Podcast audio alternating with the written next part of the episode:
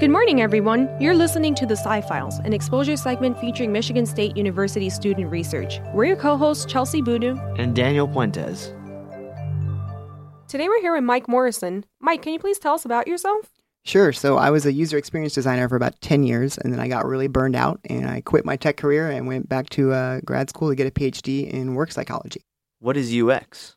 So UX is user experience design. If you think of graphic design as making things, you know, very aesthetically attractive and emotional. And user experience design, the goal of it is to get the user to their goal as quickly as possible without frustrating them. So if you think of a website you've browsed like a bunch of pop-ups everywhere and you're going to click through a bunch of things and scroll through stuff just to get to what you want, that's a bad user experience. But the ones where you kind of feel like you know already how to use them, you can get right to what you need, that's a really good user experience. So it's more about eliminating frustration and getting people to goals more than it is about like emotion and like art. Thanks for clarifying that. You said that you left the UX experience because you were burnt out and tired, but you came to grad school, and that kind of is contradictory to me since grad school is pretty exhausting. What do you do here in grad school? Sure. Um, so I'm a PhD student in organizational or work psychology, and I study things that make work meaningful and the differences between like realists and dreamers. And I think I had had experiences in my former career where I had really, really meaningful work. You know, people say you study, you know, what you want to see or what you have. And I had had extremely meaningful work experiences. I wanted to understand that feeling better.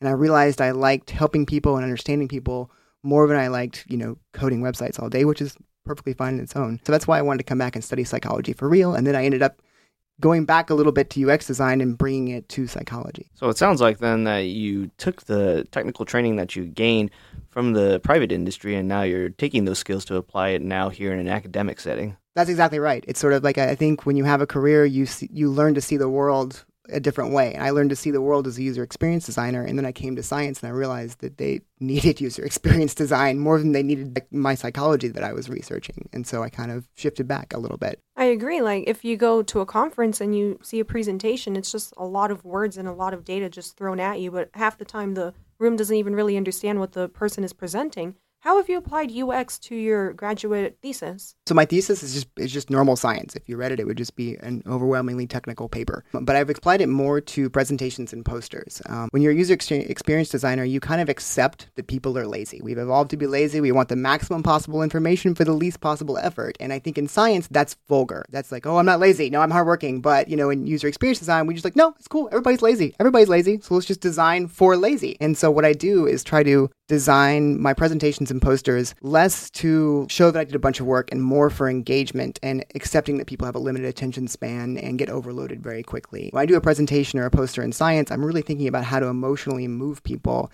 and how to keep them engaged and keep them from getting bored more than I'm thinking of the science of a data or things like that. It's more, um, I focus more on the story um, because I learned that on the internet. On the internet, if you bore someone for a second, what do, they, what do you do when you get bored on a website? You click the back button, right? So for 10 years, I got sort of conditioned to be afraid of boring people. And I think I try to apply that to my scientific presentations. You mentioned that in your thesis, you're looking at what the difference is between realists and dreamers. Can you go into a little bit more depth about what that means? Sure. So there's this process in your brain that helps you sort of zoom out or zoom in. But if you think of like screwing in a light bulb, you've screwed in a bunch of light bulbs so you can kind of think about like you're bringing light to your daughter's room or, you know, and you're not really thinking about how to screw in the light bulb. And that's most people. But some people are kind of dysfunctional in their zoom. Some people, like if you think of like the IRS agent, he's like really zoomed in and like hyper detailed and he's screwing in that light bulb and he's thinking like, oh, and like rotating the sphere of glass and the screeching of the metal and I can't do it. And just like, what if it breaks? It's going to break all over my hand. The shards of glass are going to go into my skin. And he sort of gets freaked out about that. It, it's just that low level of detail. And if you, at the other end, if you think about like the, the artist, like the abstract, flowy, emotional artist is screwing in that same light bulb and they're like, is this really hurting the environment? Like, is this just perpetuating capitalism? Do I support capitalism? What does this say about me? They're like super zoomed out. And neither of them are screwing in the light bulb efficiently, right? So I'm kind of interested in those dysfunctions, people who are too zoomed out or too zoomed in. And that's kind of what I'm hoping to do for my dissertation. And how does that relate to the concept between dreamers and realists? So the, the hyper detailed people, they tend to be very focused on procedure. on how things happen, on whether something is feasible or not. Um, whereas dreamers, people who are very zoomed out, tend to think about how desirable something is, right? It's like it, they go for that big dream shot. It doesn't matter how feasible it is, right? Um, so if you think of someone like Elon Musk, who's like, uh, you know, we've got to like hit this giant goal and achieve sustainable energy for the entire planet, but he misses deadlines and then misestimates how long things are going to take and things like that. That's very normal for someone who's that zoomed out because when you zoom out, you start missing those procedural details. And at the other end, you have people who you've heard the phrase "can't see the forest for the trees." You have people who are hyper realistic. They're very practical. They can plan very, very effectively. They have trouble zooming out and seeing that broader meaning. How do we find that balance? Most people have. I th- I don't know this for sure, but I, I, this is all theoretical at this point. But I think that um, most people most people probably can zoom out and zoom in. Most people probably have that balance.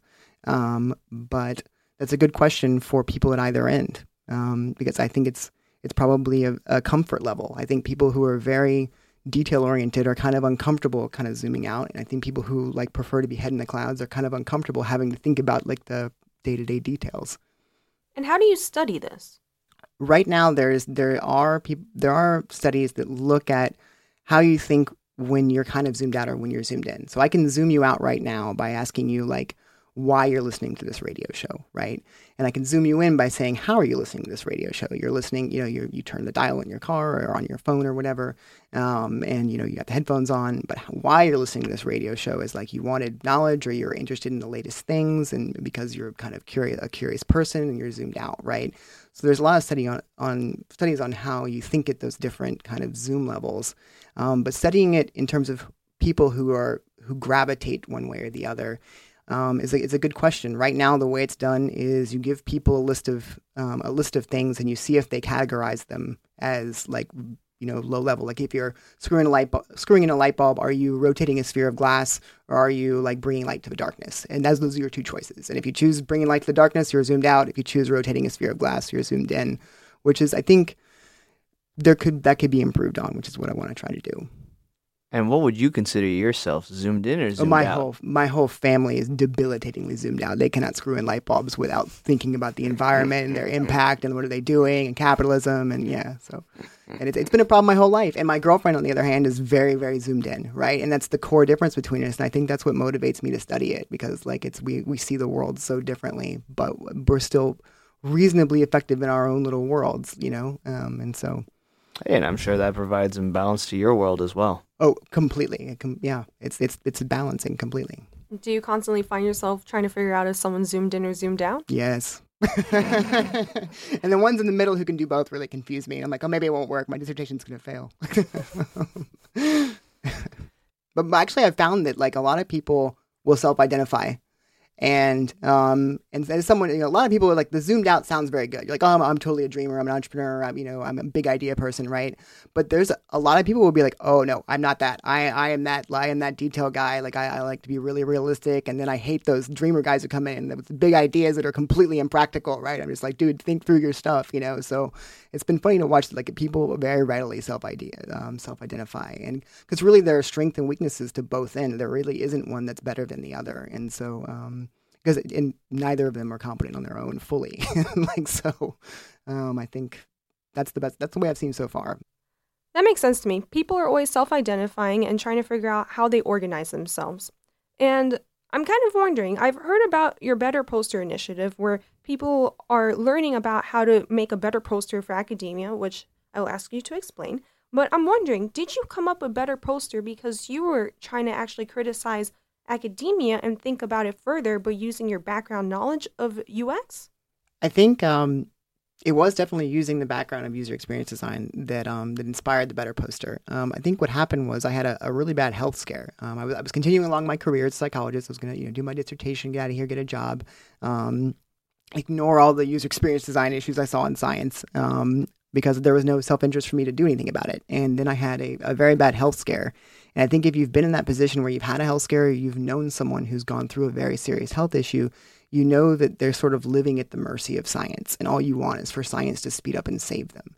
And so I wanted to do something for me and for those people to speed up science, the system of science, all of it, every disease, every discovery. I wanted it to happen faster. And I knew that it was very slowed and very inefficient right now because of these old, badly designed systems in science. And so I'm one per I'm only one person. I can't fix scientific publishing, which is a nightmare.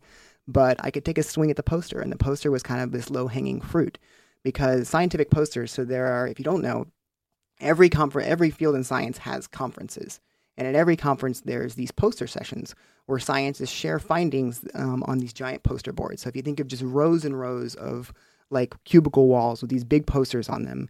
And scientists are very, very brilliant, passionate people, but they're, you know, they're beginners at design. And so they make the mistakes that beginners make, which is they fill up too much space, they center everything, um, they don't boil things down, there's no hierarchy. Um, and so you have basically a room full of think of like driving down the highway and seeing billboards with like paragraphs all over them. You just have no time to absorb anything. All the posters are just completely overloaded with like walls and walls of text. And so what I did was I came up with a new default because, you know, we're communicating tens of thousands of new findings every year through basically the same default template for scientific posters that every field uses. So I thought if we could improve the efficiency of that default template that everybody uses, even by a little bit, since everybody uses it, it could have these big ripple effects, you know, improving knowledge dissemination across science and speeding up discovery. Um, and so what I did was I created a new default um, that it's it's very it's very sort of minimalist. Um, it has, if you think of like a, a, TV with speakers on the side, you have a big center area, and in that big center area, the TV area is the main finding of the study. And that's sort of like the 10 second layer. You can learn the main finding of a study while you're walking by in five to 10 seconds. And then if you want more detail, you can walk up to the poster and there's a sidebar with like a tight summary of the study. And that's sort of like a, a one minute layer. You can get like one minute of additional detail. And then if you want even more information, if you're still interested in that study, then you can talk to the presenter who's standing there. And the presenter has a sidebar on their side where it's sort of like a cheat sheet and they have all their figures and stuff they can show you. And then if you want even more information and you want the paper, you can take a picture of the poster and it scans a QR code and gets you a copy of the whole scientific paper. So it lets attendees really learn as they're walking by and choose how much detail they want from each poster instead of just being overloaded by every single poster and not getting anything. So that was the idea, and I wanted to get it out to every field in science. I didn't want it just to get to my own field. And usually in science, if you publish a journal article, it only gets to your field because everybody only reads their own journals. Um, so what I did instead was I published a YouTube cartoon which took a long time to develop, um, and it felt very silly doing it. But I released it, and it went crazy viral across every field in science, as best I can tell. And then people started trying the design, and they started having these really, really good experiences with this poster design. The first person ever to use a uh, better poster won best poster in the whole show. And I think when that happened, I felt a lot better. I was nervous at first. I was like, "Whoa, guys, I haven't tried this." And the first person you know, won Best in Show, and I felt a lot better. And since then, we've had lots of poster awards. I've tried it myself, um, and it seems to be working really well so far. And we have some exit survey data already, which we're looking to get published now, that shows that um, it is overwhelmingly preferred and better for learning um, and discovery. At least, you know, people perceive it that way. Um, than the old design, at least in one field. Um, so it's just it's a it's sort of an initial pilot study, but it's it's very very promising so far.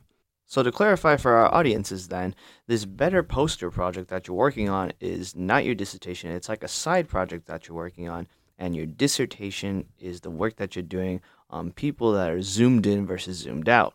That's exactly correct. the better poster thing, I call it my little like war, my poster war, is completely irrelevant to my degree or my career. it's just a complete passion project that I do because um, I think it can improve the system and I want to see it improve. Yeah, and you're making a global impact. It sounds like I've seen it all over Twitter feeds.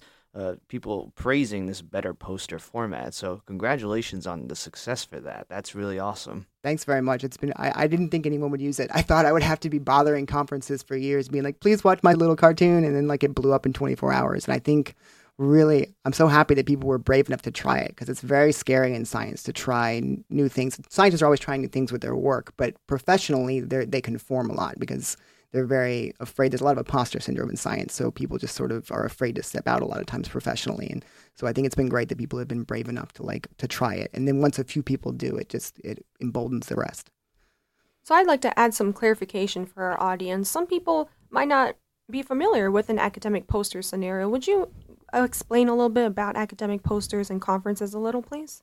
Sure. Yeah. So um, my friend Jacob Bradburn, who I think you guys had on your show. Um, talked about uh, he calls academic conferences kind of like Coachella for nerds, right? It's just where like every every year, whatever your field is or whatever your little subdiscipline, like mine is like work psychology, you all go to this one big conference. You show up to this hotel in mass, and you do presentations, and you do posters, and you like hang out with each other and people that you don't get to see very often.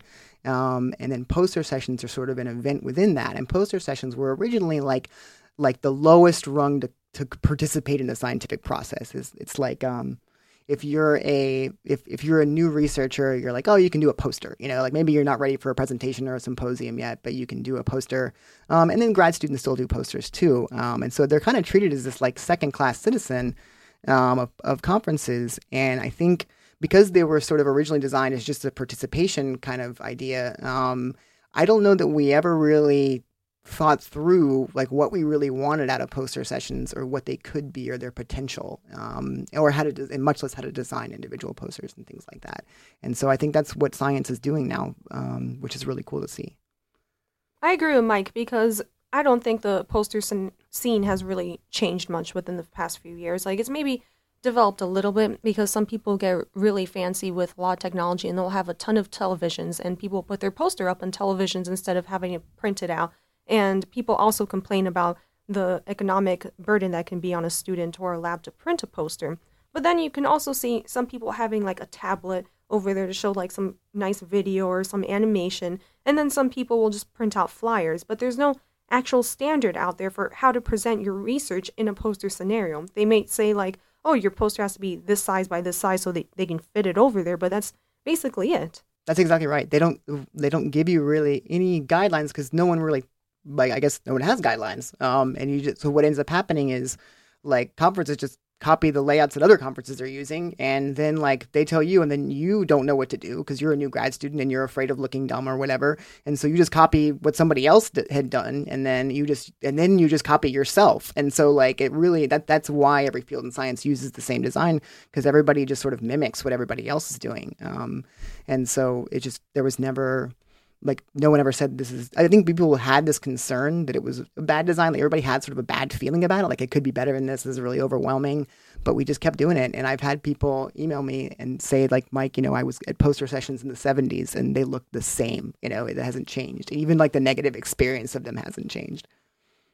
I'm really not surprised that people told you that like i, I was just guessing some years but i'm i'm really not surprised but um, I'm wondering, do you think that Better Poster can get better? Like, how can we improve it? Because do you think that it, some people might say, like, oh, is it a waste of space to use that much space just to put a title? Oh, absolutely. Um, I really uh, only intended Better Poster to be sort of a version one default to build from, right? You've heard the old saying that um, perfection perfection is not when you have nothing to add; it's when you have nothing to take away. So there's lots of new things we could add to Better Poster and different ways to do it. And, the, and really underlying Better Poster are these user experience design principles. And if you knew those, you could do all kinds of new layouts and things. Um, so I really think it's it's just the beginning. It's just uh, what I wanted what I wanted it to be was like if you're not sure what to do, just go better poster. Like instead of just doing the wall of text, right? But if you have ideas for something crazier to try, just go go with it. Play jazz, modify it, do something completely new. And I think that's one of the things that people don't realize who presented these poster sessions is that I talk to conference chairs like every week now, and they all want to see more creativity in poster sessions. They all want to let you do whatever you want. They want to see you innovate. They don't want to see you keep copying and things like that. And so, yeah, I really encourage people to just go nuts with posters. Try your craziest idea. Um, but be really uh, respectful that people have a very limited attention span. And the hardest thing about doing like um, more effective designs is teaching yourself to cut really brutally, which is the opposite of how you're trained as, sci- as a scientist. Um, and so, in, in regards to the uh, the blank space thing, I mean, negative space is very functional in design. Um, if you look at beginner designers, what they do is they think every every blank space is something they need to fill up. And if you look at very advanced designers, like like just the legendary designers, their designs are almost entirely blank space because it's negative space because that sort of it, it, helps focus the eye on different things. Um, and so I'm not saying that we couldn't reduce the amount of negative space. There's probably room for graphs and images and things like that in Better Poster, and I was hoping to see that. Um, but I would rather see people leave it blank and keep the po- and keep the poster focused um, than clutter it. But if you do have an idea to add add a sensible graph or add some imagery behind it, that can really enhance it on top of what it already already is. It's one thing to change the format of the poster itself, But what advice can you give to students about actually presenting the material? Because sometimes the students also have this generic way of just talking about their research, but how can they take a better poster format from the graphical design and bring that into their speaking?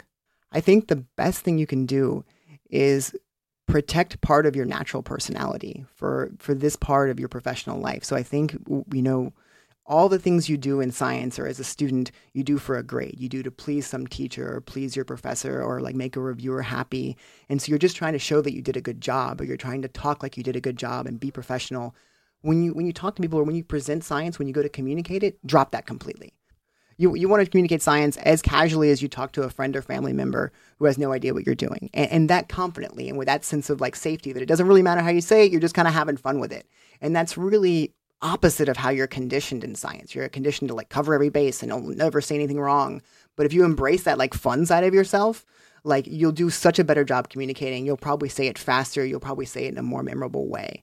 Um, and just sort of you just have to switch modes and just be free of that sense of like judgment and like give yourself that like psychological safety to say it however. And i think for teaching science communication i think that has implications too. I think when we teach science communication we have to give students an opportunity to like just freewheel and in like a judgment free kind of zone and develop a sense of feedback not when like they're getting a bad grade or a good grade or doing enough work or not doing enough work but when they're losing or getting or gaining the audience's attention and that's that's hard. it's easier said than done but that's what you need to be a good communicator you have to develop that sort of spidey sense about like when people are lost or when they're engaged um, which is the opposite of just turning in a big mess of text for a grade I agree. I would say it's safe to say that Chelsie and I also feel the same way about everything you just said. It's the main reason why we founded this radio show, so that way we can give other graduate students the opportunity to show off their personality while talking about their research in a way that doesn't have to feel so formal. So thank you for always, you know, also heading that route as well when it comes to the poster oh no that's great. And that you guys are doing that. I think when grad students come on this it gives them that real practice right? Like um and i think we we i would like to see so much more of that you know? And i think if, if every scientist had to know that they were going on the radio to talk about their research we would we would train ourselves completely differently you know? I agree with everything that you're both saying because I think it's very important for people to actually put their personality into their research. You can have awesome data, but if you don't have any personality or any emotions into it, no one's going to really be engaged when you're speaking. For example, like a month before you actually came out with the Better Poster YouTube video, I went to my professor or my boss and I told her, I was like, I want to make a graphical abstract. She's like, okay, cool, go for it. And I was like, okay, I want to make my poster look different. And so I studied the bladder and I tried out this design where I put a gigantic bladder on the on the poster and I was like, okay, this gets people attention, but it's not doing anything. So I actually made a graphical abstract and I put it smack in the middle and I put the title, but I didn't do the block with the color like how you did. And because I did that and I was able to effectively communicate my research, I won Best Poster. And it wasn't because of my specific data, it was also because people were able to understand what I was talking about. And I think it's so important for people to actually keep pushing forward. But some people might just be like, like you're saying, like they're like, okay, they're lazy about it. They're just gonna be like, okay, better poster 1.0. They're not gonna go any further than that. People aren't gonna be like, oh, let me put a fancy border or something like that because I've heard a lot of people say like, oh, I just got this template off of my lab, and they just copy it and just keep going there and there. And I'm curious now, how do you think that posters will keep evolving now? So I think that if, if I have any say in the matter, um, I'd really like to see them keep going in the direction of very, very fast learning. So if you think of a, a, a, paper, you know, it takes you an hour to read a paper on one topic. That's how you, if you have an hour to read, to look at one thing, you do a paper. If you have an hour to do three things, you go to a, a symposium and you see three presentations in an hour, 15 minutes each, right? Or whatever, plus pad time. And then if you think of where poster sessions would fit into the, into that, right now it takes you five ten minutes to go through a poster if it's a wall of text, right? So you're getting like again three or four. That's that's optimistic in an hour, right? I think that's a missed opportunity. We could make posters so fast What if we could make them fast enough to get 50 posters in an hour, to be able to walk through a room and feel like your brain's just getting this giant software update and be as engaged as you are in like an art show where you're just like fascinated and like recharged. And some people do an okay job, some people do amazing jobs that like recharge you and get you interested again and you can't wait to see the next poster. Um, and you end up attending multiple poster sessions because they're so creative and so easy and accessible. I think that's where I'd like to see it go. I mean, if it goes there, if poster sessions become the fastest way to learn what's going on in your field, you go to every one. You, you, it would be it would become a main draw instead of a second class citizen, and it would teach. Um, it would teach scientists actual science communication skills because right now, splattering your paper all over a poster does not teach you how to communicate science. Sitting with it and trying to just brutally, painfully boil your perfect study down into a minute of like content that's engaging, that's painful, but you will learn so much about science communication from it. And so it'll, it'll train us to be better science communicators. It'll give that creative side that wants to put giant bladders on posters, which I think is an amazing idea.